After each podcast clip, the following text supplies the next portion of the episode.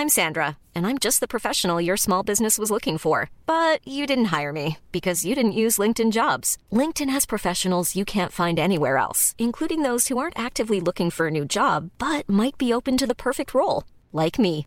In a given month, over 70% of LinkedIn users don't visit other leading job sites. So if you're not looking on LinkedIn, you'll miss out on great candidates like Sandra. Start hiring professionals like a professional. Post your free job on linkedin.com/people today.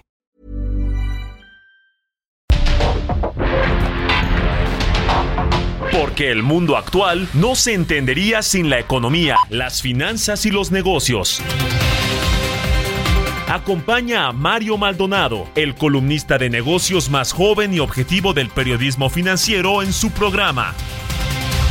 Bitácora de negocios. Les traemos una oportunidad exclusiva. Dos unidades únicas en México de nivel 5 de blindaje. Llévate una Ford Expedition Limited 2022 o una Ford Expedition Max 2022. Entrega inmediata. Llámanos al 5521-284071 o visita nuestra agencia en Calzada de la Viga 1880, Mexicalcingo, Iztapalapa 09099 Ciudad de México. Solamente en Ford Calzada La Viga. Aprovecha.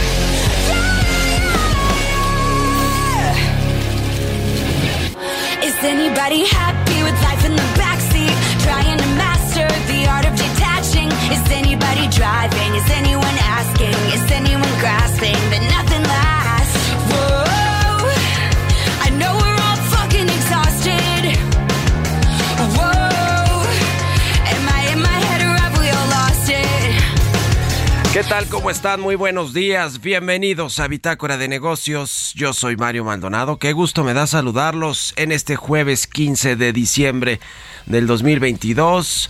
La última quincena del año comienza a correr a partir de hoy. Gracias por acompañarnos en punto de las seis que abrimos la barra informativa del Heraldo Radio. Muchísimas gracias a todos los que nos escuchan aquí en la Ciudad de México, en el Valle de México, a través de la 98.5 de FM, a quienes nos siguen también en Monterrey por la 99.7, en Guadalajara por la 100.3, en el resto del país. Muchísimas gracias a quienes nos escuchan también en el sur de los Estados Unidos, nos ven en el, eh, en el streaming que está en la página heraldodemexico.com.mx y a quienes también escuchan, sintonizan el podcast a cualquier hora del día, muchísimas gracias. Comenzamos este jueves con un poquito de música como todos los días, para alegrarnos las mañanas, despertar de buena manera. Estamos escuchando a Demi Lovato, se llama Substance esta canción. Y esta semana escuchamos artistas que tienen más seguidores en Instagram, la red social que nació en el 2010. Y el caso de Demi Lovato tiene 144 millones de seguidores en Instagram. Qué cosa con los millones de seguidores. A ver si si Mark Zuckerberg no se pone a revisar si son bots o no, también como, como el caso de Elon Musk con Twitter. Pero bueno, esta canción además es de las más recientes de esta cantante estadounidense.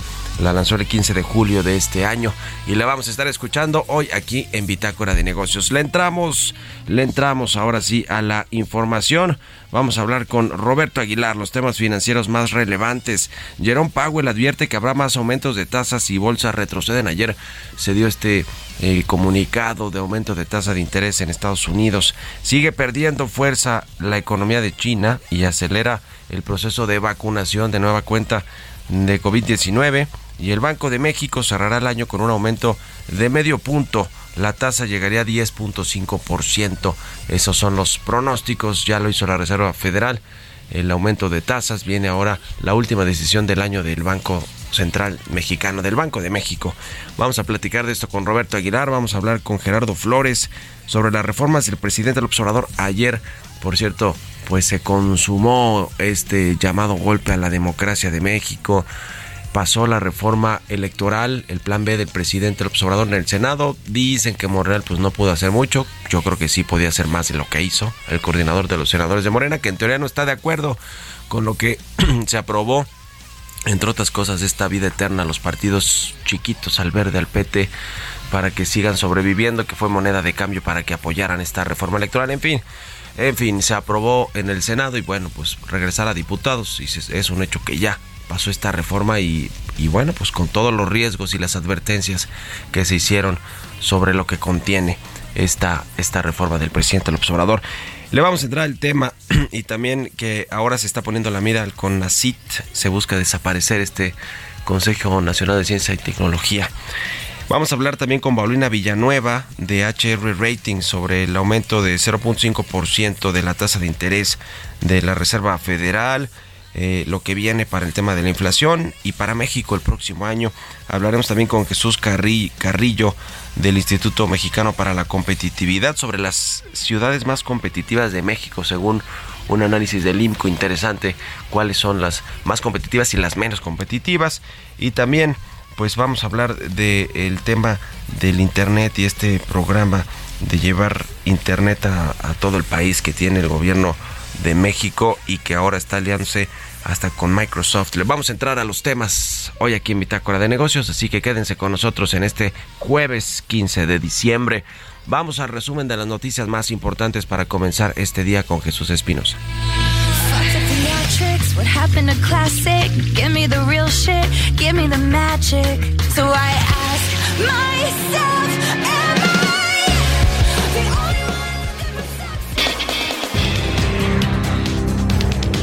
El Senado de la República aprobó este miércoles el dictamen de reformas legales por las que aumentarán las vacaciones de 6 a 12 días de descanso ininterrumpido para los empleados a partir de que cumplan el primer año en su centro de trabajo. Habla el presidente de la Comisión del Trabajo, Napoleón Gómez Urrutia.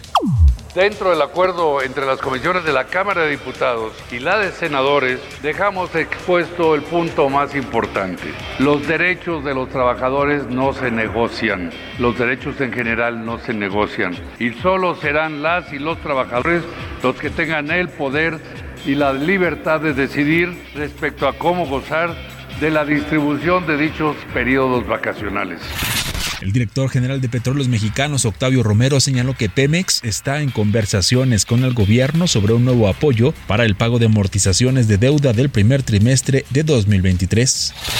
Luisa María Alcalde, secretaria del Trabajo y Previsión Social, indicó que la expectativa de creación de empleos para 2023 es de un millón de trabajos a nivel nacional y en Nuevo León alrededor de 110 mil, muy similar a este año en la que se han creado un millón 98 mil plazas. En marzo de 2023, Julio Carranza, vicepresidente de Coppel, sustituirá a Daniel Becker como presidente de la Asociación de Bancos de México. Becker quedará como vicepresidente. En el marco de una actualización más amplia de su política sectorial, HSBC dejará de financiar nuevos yacimientos de petróleo y gas y esperará más información de los clientes del sector energético sobre sus planes para reducir las emisiones de carbono.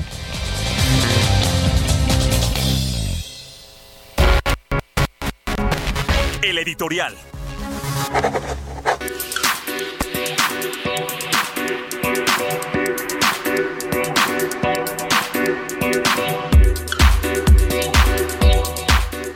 El proceso de venta de Banamex en México sigue su curso. Parece que de pronto eh, empieza a caer en un impasse sobre eh, con respecto a lo que sucede con los compradores. El presidente López Obrador ya puso varias eh, eh, pues reservas, vamos a decirlo así, o condiciones para que se lleve a cabo esta eh, venta de uno de los bancos más emblemáticos del país, quizá el más emblemático en términos de reconocimiento de marca que, que se le vendió en su momento a Citigroup, este grupo estadounidense, y ahora pues lo quiere vender como parte de su eh, proceso de desinversiones o desincorporación de algunas unidades de negocio en Latinoamérica, en Asia, en, en Europa. Eh, la realidad es que ya estaba complicado también el mercado para Citibanamex en México con la competencia, eh, con, con- toda la infraestructura que tiene. Y en fin, bueno, pues hubo varios interesados al inicio, le contamos aquí todo este proceso y ahora pues en la recta final en realidad quedan dos, aunque en el Palacio Nacional, en la Secretaría de Hacienda y entre los asesores económicos del presidente, se tiene claro que de esos dos solo es uno el que puede, el que puede realmente adquirirlo, tiene la capacidad de- económica y, bueno, pues ahora tiene hasta asesores interesantes que podrían eh, pues darle, darle futuro a, a Banamex. Y hablamos de quién, de Germán Larrea. Está, también en teoría Daniel Becker, ahora que lo escuchamos que en el resumen que va a dejar la presidencia de la Asociación de Bancos de México. Él tiene su, su propio banco. eh, y, y ahora pues dice que están los fondos de Abu Dhabi, los fondos extranjeros, eh, interesados también en apoyar una eventual oferta, algunas em- empresarios judíos también, la comunidad judía en México. Pero bueno, ¿quién, quién es el, el que saben que es el único prácticamente que puede comprarlo, si no lo van a colocar eh, como una oferta de acciones en la bolsa, es Germán Larrea. El minero, el magnate minero, el rey del cobre, uno de los hombres más ricos de México y de Latinoamérica y del mundo, es el único que tiene los recursos, aunque se habla de que no rebasaría hasta los 10 mil millones de dólares la oferta de compra. El pequeño gran problema con Germán Larrea, con Germán Larrea es que tiene de asesores al exsecretario de Hacienda Pedro Aspe y a Javier Arrigunaga, quien ya estuvo al frente de Banamex mucho tiempo y pues como que le fue muy bien al banco en su momento y, en Aeroméxico y demás, ¿no? Que los de Banamex pues, son los que crearon el, el fideicomiso para comprar Aeroméxico también en su momento.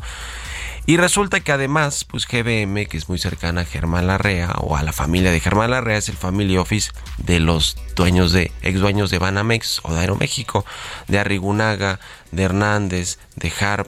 Así que, pues todo indica que Banamex va a regresar a la mano, a las manos de quien, de quien lo vendieron, de quienes lo vendieron. Así las cosas. Y no tiene muy contento todos estos apellidos que le dije al presidente López Obrador, ¿eh? Así que, así que veremos si transita finalmente esta, esta compra por parte de Germán Larrea y todos sus asesores que, que tiene alrededor para, para hacerse de Banamex. Ya lo estaremos viendo. ¿Ustedes qué opinan? Escríbanme en Twitter, arroba Mario Mal y en la cuenta arroba Heraldo de México.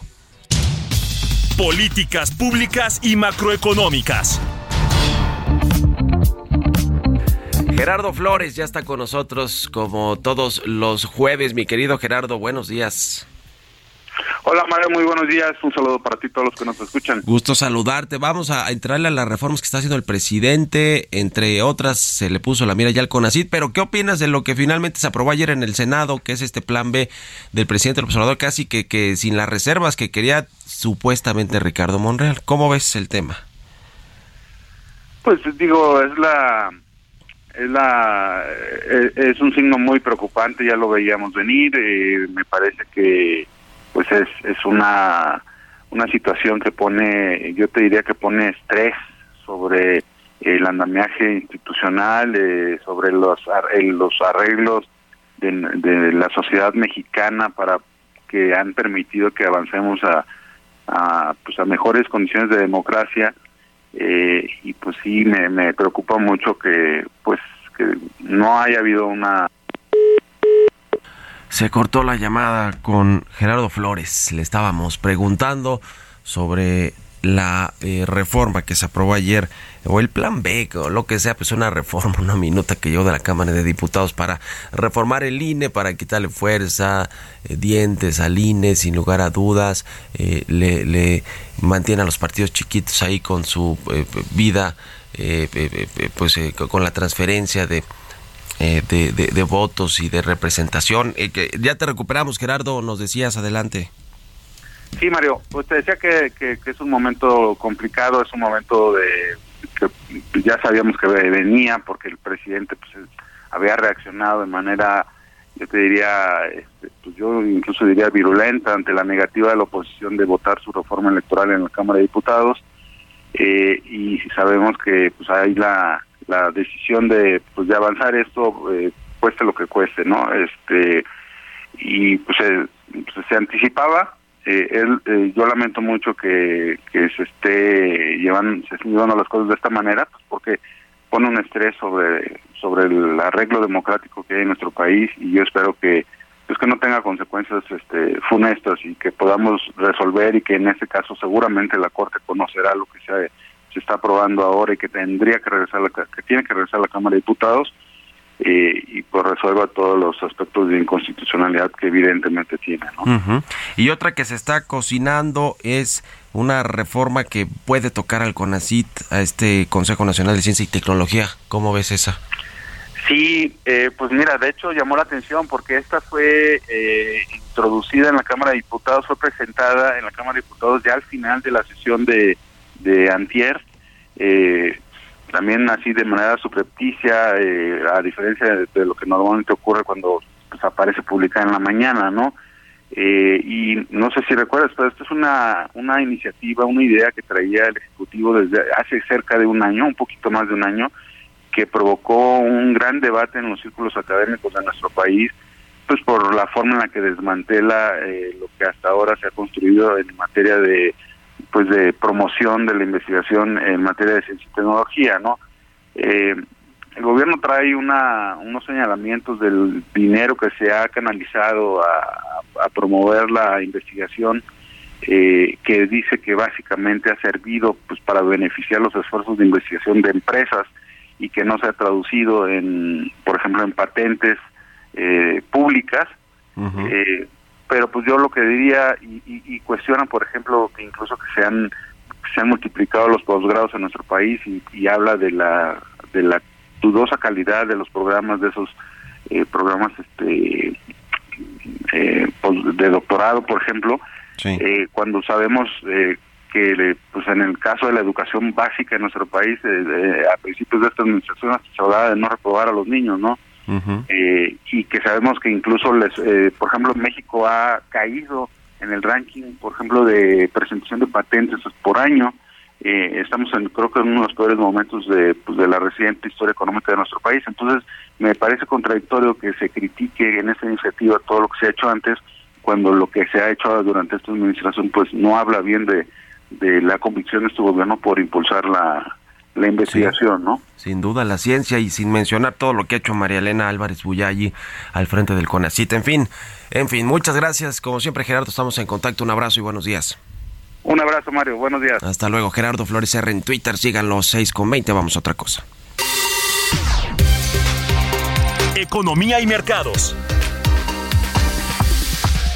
Roberto Aguilar ya está aquí en la cabina del Heraldo Radio. Mi querido Robert, buenos días. ¿Cómo estás, Mario? Me da mucho gusto hablarte a ti y a todos nuestros amigos. Fíjate, se acaba de anunciar que el Banco de Inglaterra subió las tasas de interés a 3.5%, medio punto porcentual como se esperaba, y eso sí, anticipa nuevas alzas. Y bueno, esto es interesante porque fíjate que ayer quien vino a echar a perder la fiesta fue justamente Jerome Powell, y efectivamente la Reserva Federal de Estados Unidos aumentó solamente medio punto porcentual, como ya lo había descontado el mercado. Sin embargo, fíjate que declaraciones posteriores justamente de Jerome Powell de que pues es demasiado pronto para hablar de un recorte de las tasas, tasas de interés y que más bien pues la expectativa es que sigan subiendo, pues desanimó a las bolsas ayer y todavía continúan justamente perdiendo. Hay que esperar todavía, Mario, en Europa la decisión del Banco Central Europeo, el Banco Suizo, perdóname, el Banco Suizo fue el que también anunció previamente un incremento de su tasa, eh, justamente a su nivel más alto en 14 años.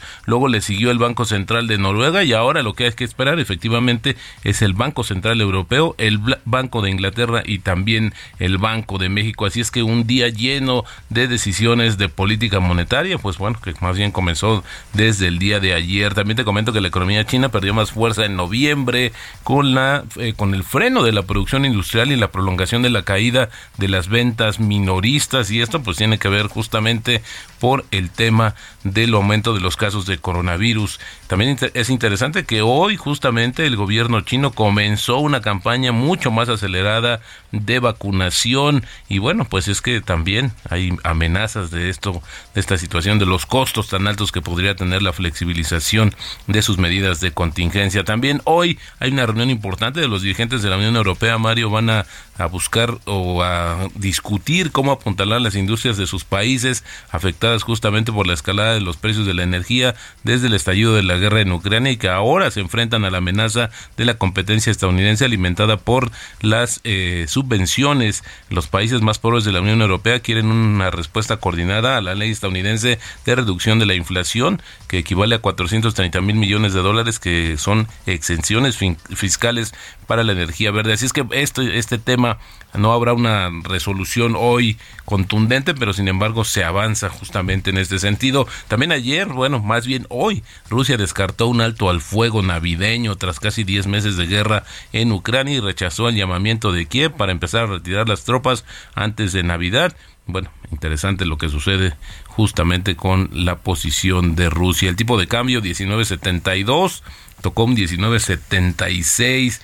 Con eso tenemos una pérdida en el mes de 2.4%. Sin embargo, Mario, tenemos una ganancia anual de 3.6%. Y la frase del día de hoy, eh, si no encuentras una forma de hacer dinero mientras duermes, estarás condenado a trabajar hasta el resto de tus días. Esto lo dijo en su momento Warren Buffett, un acaudalado eh, millonario y que bueno que ha demostrado que estas inversiones a largo plazo y en sectores tradicionales pues, le han resultado una apuesta bastante rentable, Mario. Interesante, interesante, Robert. Oye, entonces termina el año con 10.5% la tasa de interés de México y no parece que luego, luego al principio del 23 ya comience a bajar, ¿verdad? Se va a quedar un rato así alta o quizá haya más aumentos todavía. Exactamente, Mario. Fíjate que eso fue un poco el cambio de, la, de, de vientos eh, justamente por los, las expectativas monetarias.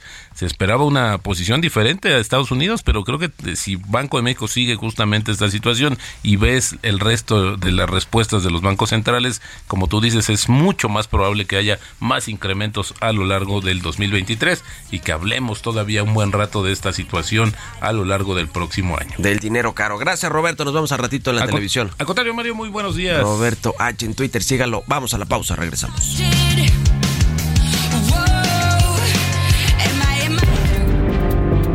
Un momento continuamos con la información más relevante del mundo financiero en Bitácora de Negocios con Mario Maldonado. Regresamos.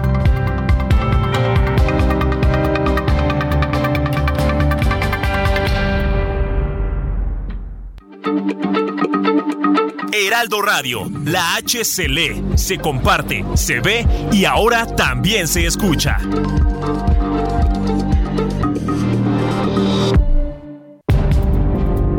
Estamos de vuelta en Bitácora de Negocios con Mario Maldonado.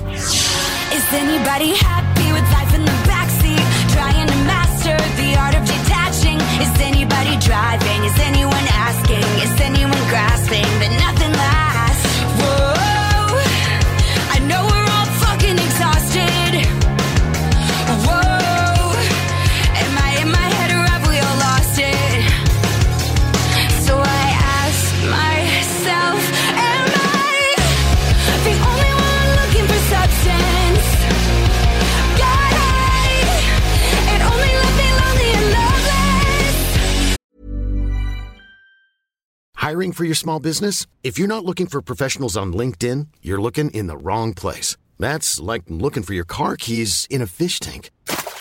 LinkedIn helps you hire professionals you can't find anywhere else, even those who aren't actively searching for a new job but might be open to the perfect role. In a given month, over 70% of LinkedIn users don't even visit other leading job sites. So start looking in the right place. With LinkedIn, you can hire professionals like a professional. Post your free job on linkedin.com/people slash people today.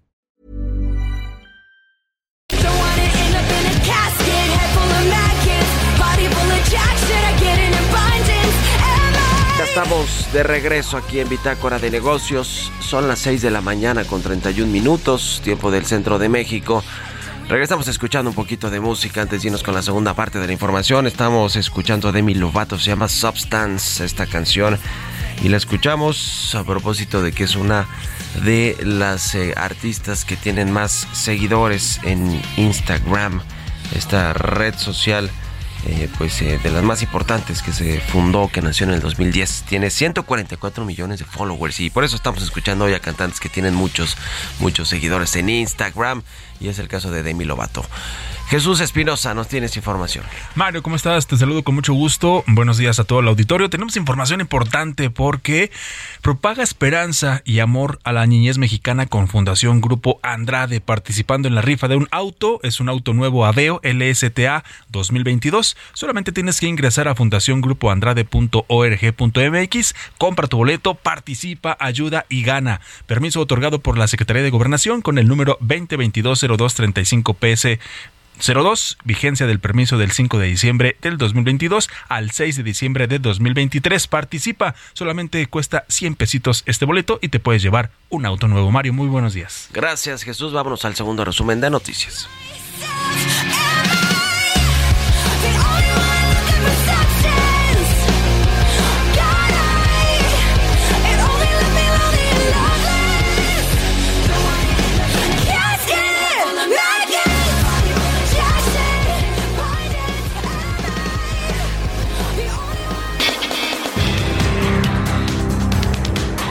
Jerome Powell, presidente de la Reserva Federal de Estados Unidos, señaló que los funcionarios no estaban cerca de poner fin a su agresiva campaña de aumentos de las tasas de interés, después de que los funcionarios señalaran que los costos de los préstamos subirían más de lo esperado en 2023. De acuerdo con información de la Secretaría de Hacienda, la deuda de los estados y municipios se colocó en 649.483 millones de pesos entre julio y septiembre pasado, un aumento de 3.4% contra el mismo periodo de 2021. El director general de Seguridad Alimentaria Mexicana, Leonel Cota Montaño, afirmó que si le encuentran alguna irregularidad o cuenta bancaria en el extranjero, renuncia al cargo que le encomendó el presidente Andrés Manuel López Obrador. La tarifa sin equipaje es legal de acuerdo con la sentencia emitida por los tribunales federales competentes en favor de la aerolínea Viva Aerobús, por lo que venció legalmente a la Procuraduría Federal del Consumidor. Así la aerolínea de bajo costo subrayó que con esta resolución judicial su tarifa cero, que es aquella que se aplica a los viajeros que no cargan equipaje, se encuentra en su totalidad apegada a lo que estipula la Ley de Aviación Civil. Entrevista.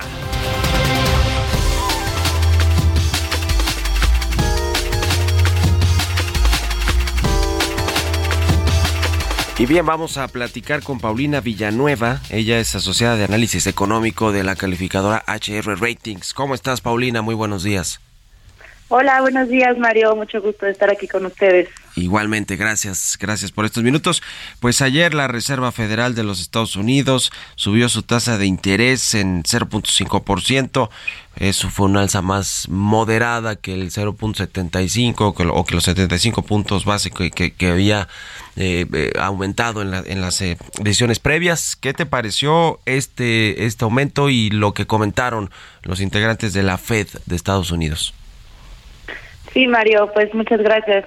Como bien comentaste, la Reserva Federal ayer subió un 50 puntos base y esto es una moderación desde las cuatro alzas que habían hecho de 75 puntos base en las reuniones anteriores.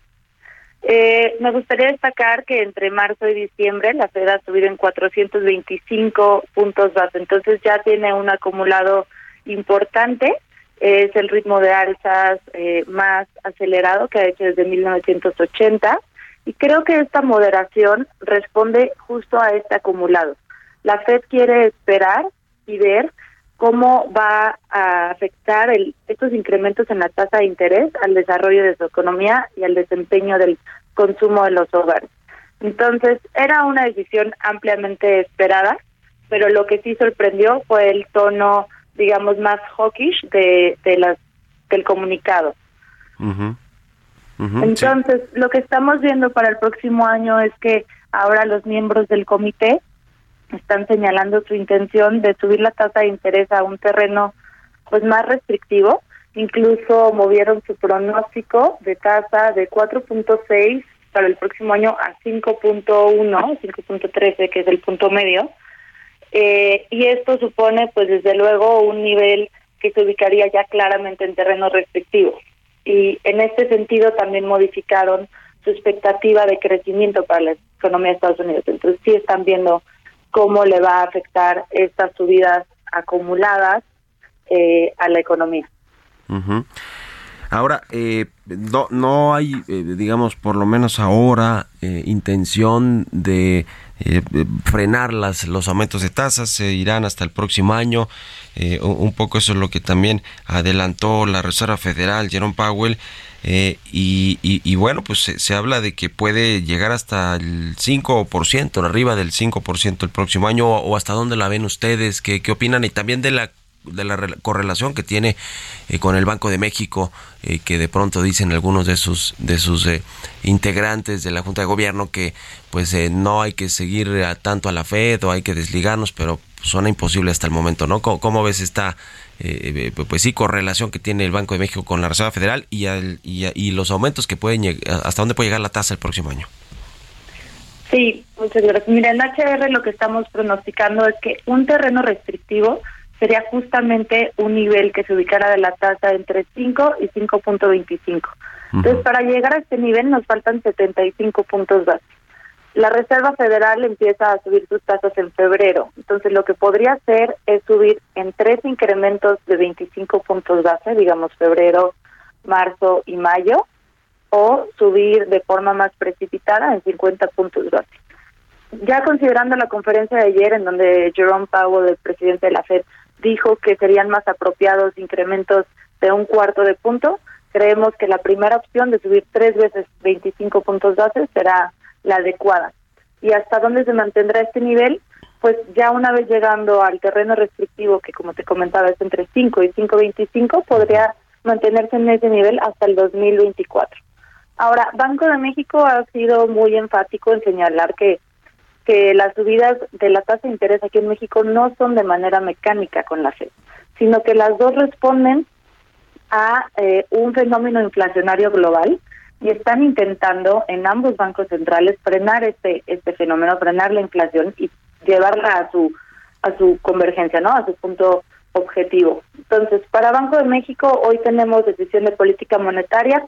Aquí en HR estamos pronosticando un incremento de 50 puntos base pero para el próximo año ya vemos la posibilidad de que Banxico empiece a desligarse de estos aumentos de la Fed, que ya no sean este, la misma magnitud. Incluso el año próximo estaríamos esperando que Banxico hacia finales de año comience ya a reducir su tasa, mientras que la Fed la mantendría en terreno pues mucho más elevado. Ujú. Ahora esto, pues, ¿qué significa para la economía de Estados Unidos? Que eh, se habla todavía de si va a caer o no en recesión, aunque, aunque sea corta y no profunda.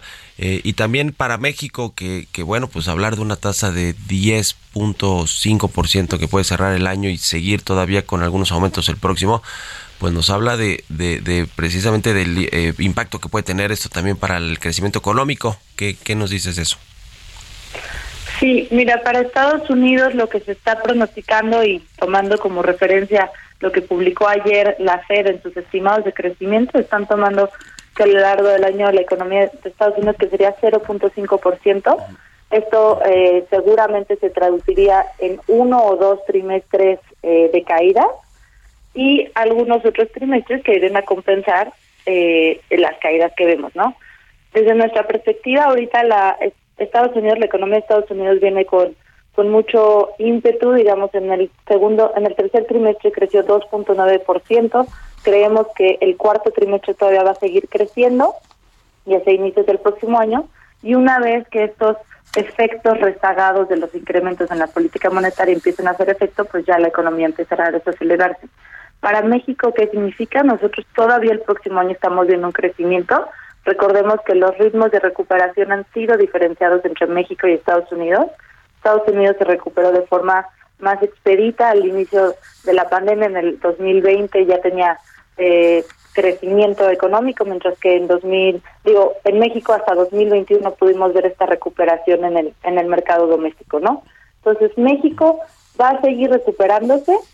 Desde luego las alzas en la tasa de interés pues pueden meter cierto freno a la economía pero eh, consideramos que en México la, la situación es diferente porque el sector servicios todavía tiene espacio para recuperarse, el sector industrial todavía tiene espacio para recuperarse, entonces vemos que esos espacios se pueden llenar a lo largo de 2023.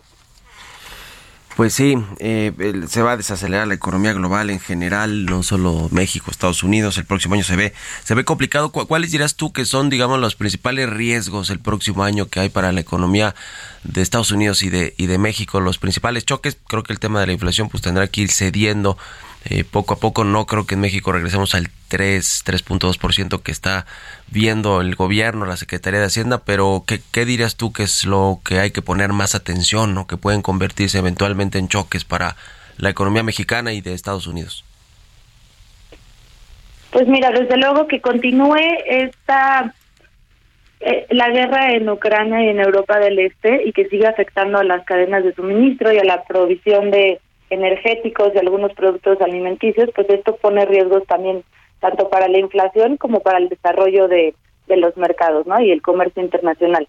En el lado de Estados Unidos, pues hemos visto que es un mercado que responde eh, mucho al, a los incrementos de la Fed, entonces un una reserva federal que suba la tasa a un terreno ya mucho más restrictivo, eh, sí podría desacelerar su demanda interna. ¿Y esto cómo se traduciría para México? Pues recordemos que México es de los principales socios comerciales eh, de Estados Unidos, nosotros exportamos muchas de nuestras mercancías para allá y una desaceleración en ese mercado pues podría eh, traducirse en una menor demanda externa para México, ¿no? Que es algo que ha venido ayudando desde desde la pandemia. Aquí en México también podríamos ver una desaceleración en el consumo si las remesas empiezan a caer. Recordemos que desde el 2020 hemos tenido flujos importantes de remesas en nuestro país, lo cual ha ayudado al consumo interno. Entonces, una desaceleración en las reservas importante podría afectar a la demanda interna, además de las altas que vamos a ver aquí en, México en la tasa de interés todavía el próximo año. Pues ya lo veremos. Este, este pronóstico de, de inflación para México el próximo año, que decía yo del 3.2% que está en los criterios de, de política económica del gobierno, ¿cómo lo ves? ¿Qué opinas? Eh, sí, mira, no, nosotros no creemos que, que vayamos a regresar tan rápido a eh, la meta inflacionaria de Banco de México, que es justo este 3 más menos 1%, eh, justo porque todavía vemos choques eh, en las cadenas internacionales y pues también no podemos hablar de que México vaya a alcanzar su meta inflacionaria antes de que la inflación empiece a ceder también en otras partes del mundo importantemente en Estados Unidos. Entonces, para México lo que estamos previendo es que la inflación para el próximo año va a cerrar en un nivel ligeramente por arriba del 4. Esto sería una eh, evolución positiva, dado que ahorita nos encontramos en niveles de 7%. Entonces, para el próximo año ya estar mucho más cercanos de la meta, pero se ve difícil que se llegue puntualmente al 3%. Bueno, pues ya lo estaremos viendo y, y lo estaremos platicando. Muchas gracias, eh, Paulina Villanueva, asociada de análisis económico de HR Ratings, por estos minutos y muy buenos días. Buenos días, gracias Mario, saludos a toda tu audiencia. Un abrazo, que estés muy bien. 6 con 45 en puntito, vamos a otra cosa. Oigan, amigos del Heraldo Radio, ¿sabían que más de 30 millones de personas guardan sus ahorros en casa? Y eso es muy peligroso.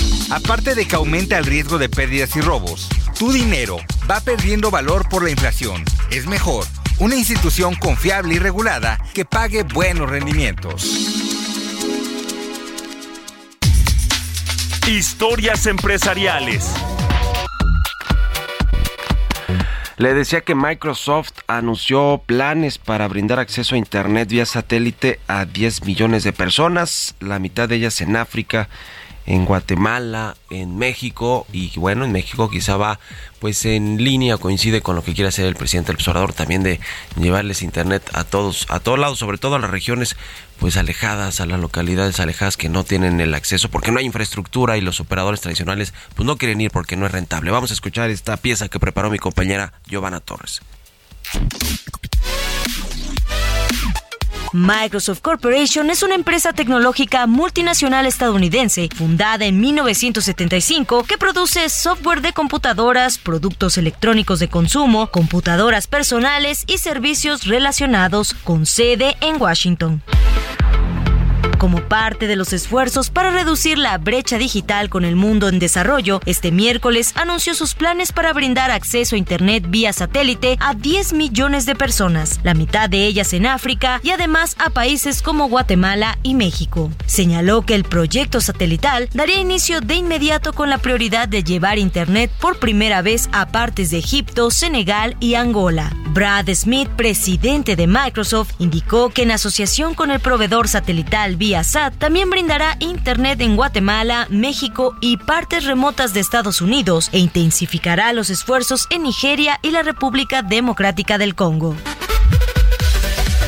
Smith explicó que el mayor obstáculo para el acceso a Internet ha sido la falta de electricidad que no es confiable para aproximadamente la mitad de los africanos. Este proyecto busca brindar acceso a Internet a 250 millones de personas, 100 millones de ellas en África para finales del 2025. Para Bitácora de Negocios, Giovanna Torres.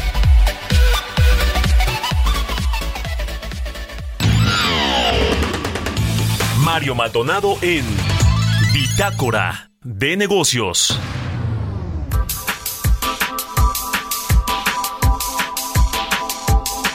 Y vamos a platicar, eh, vamos a platicar ahora con Jesús Carrillo, director de Economía Sostenible del Instituto Mexicano para la Competitividad, el IMCO. ¿Cómo estás, Jesús? Buenos días.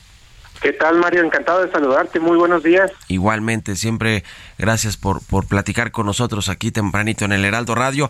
Pues hicieron eh, un, un estudio interesante, o más bien tienen este eh, esta publicación del índice de competitividad urbana que, que, bueno refleja el, el, desempeño que tienen las eh, las ciudades, los retos que presenta cada ciudad de, de, eh, y cada entidad del país. Cuéntanos de los resultados de, de esta de este índice, cuáles son las ciudades más competitivas de México y las menos competitivas. ¿Cómo no, Mario? Pues en este índice de competitividad urbana, el, el ICU, como le llamamos en el INCO, eh, le damos seguimiento a 69 indicadores en 66 ciudades. En estas 66 ciudades se, concentra más del 60% de la población y más del 80% del PIB. Entonces, se trata de encontrar cuáles son las ciudades que son más atractivas para el talento y para la inversión. Y entonces, por la dinámica de la población en, en, en general en las ciudades, pues la separamos en grupos por tamaños. Entonces, la ciudad más competitiva entre las de más de un millón de habitantes es la, es la zona metropolitana de Monterrey, entre 17 ciudades. Uh, en este grupo, Cuernavaca es la, la menos competitiva, Después, en el en el en el tramo de, de 500 mil habitantes a un millón, tenemos a Mazatlán y a Culiacán en, el en los primeros dos lugares y después hasta el final, perdón, en la lista de 23 ciudades en este en este grupo son sería Cuautla la que se encuentra en el último lugar. Después entre un cuarto de millón y medio millón de habitantes hay dos ciudades turísticas que encabezan la lista, están Los Cabos y después Puerto Vallarta, que están muy parejas, y al final de esta lista se encuentran Chilpancingo y Cárdenas. Eh, y finalmente, de las ciudades más pequeñas, aquí nada más nos alcanzan las muestras en muchas de las encuestas que, que levanta el INEGI para seis ciudades, y ahí tenemos en el primer lugar a Piedras Negras y en el último a San Francisco del Rincón, Guanajuato, Mario. Estos son los resultados generales, y bueno, hay muchísimas cosas que platicar. Eh, eh, creo que eh, es importante decir que medimos pues muchas cuestiones de la calidad de vida de los habitantes que nos hacen pues justamente atractivo, seguro, eh, innovador, ¿no? Bien conectado una, una ciudad. Ujú. Sí, justamente eso, que es lo que se evalúa, eh, el tema de la conectividad, la infraestructura, eh, el, tema digital, la gestión de, buena gestión, me imagino, de gobiernos, etcétera. que- ¿Cuáles son, digamos, los principales factores a tomar en cuenta para, para señalar que son competitivas? Ahora, muchas de, de- estas, y, y- y- y va eh, junto con esta pregunta que te hacía, pues tienen que ver también con su situación, con su localización, ¿no? O sea, las del norteñas que, bueno, pues tienen ahí también mucha exportación a Estados Unidos o algunas partes del centro, Bajío, etcétera, que son de vocación exportadora, pues de pronto pues es donde llega más inversión, hay más infraestructura, servicios, ¿no? Eh, me imagino. Cuéntanos de, de, de qué es lo que, lo, lo que toman en cuenta para hacer este índice. Sí, efectivamente, eh, al- algunos eh, algunos elementos son son muy relacionados con la economía, desde luego el crecimiento del PIB, cómo está eh, la población en términos de salarios, qué tantos sectores económicos están activos, eh, cuántas empresas grandes hay, cuántas patentes se generan, cuántos centros de investigación tienen nuestras ciudades.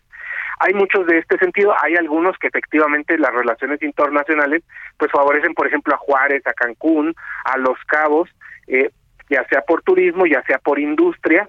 Eh, hay otras cosas como de- que le llamamos nosotros precursores, que tienen que ver con eh, las telecomunicaciones, el transporte, la economía digital, etcétera. Pero también, Mario, es bien importante que, que en todo esto, pues hay siempre el Estado de Derecho está al frente de nuestras de nuestras eh, de nuestros análisis y en ese sentido pues también la seguridad no si nos fijamos en en donde hay menos incidencia delictiva delitos de foro común pero también donde hay menos homicidios menos secuestros.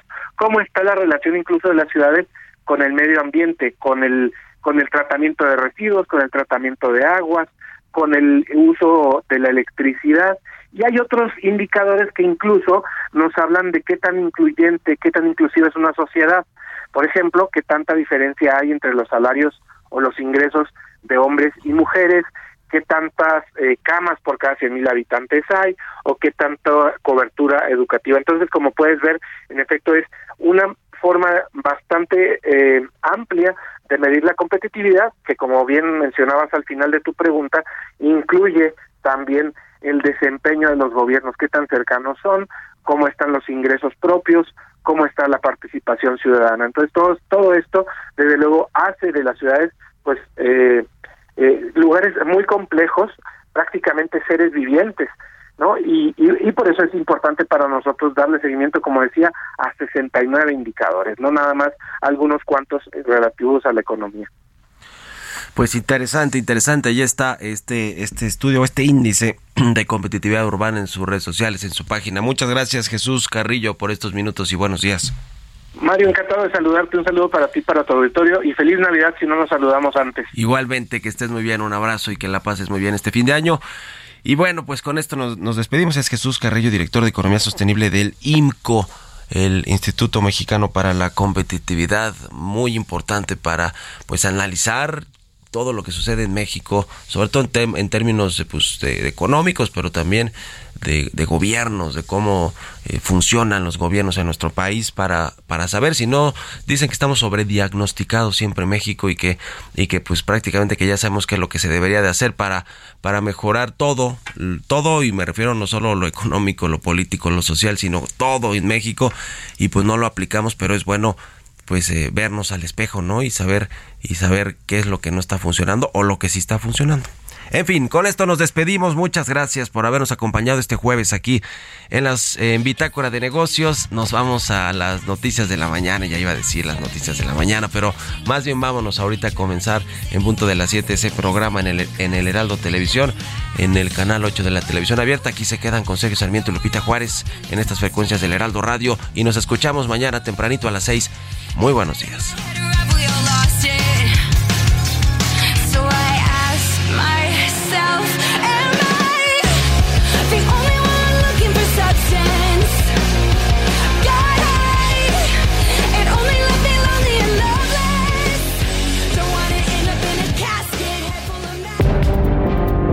Esto fue Bitácora de Negocios con Mario Maldonado.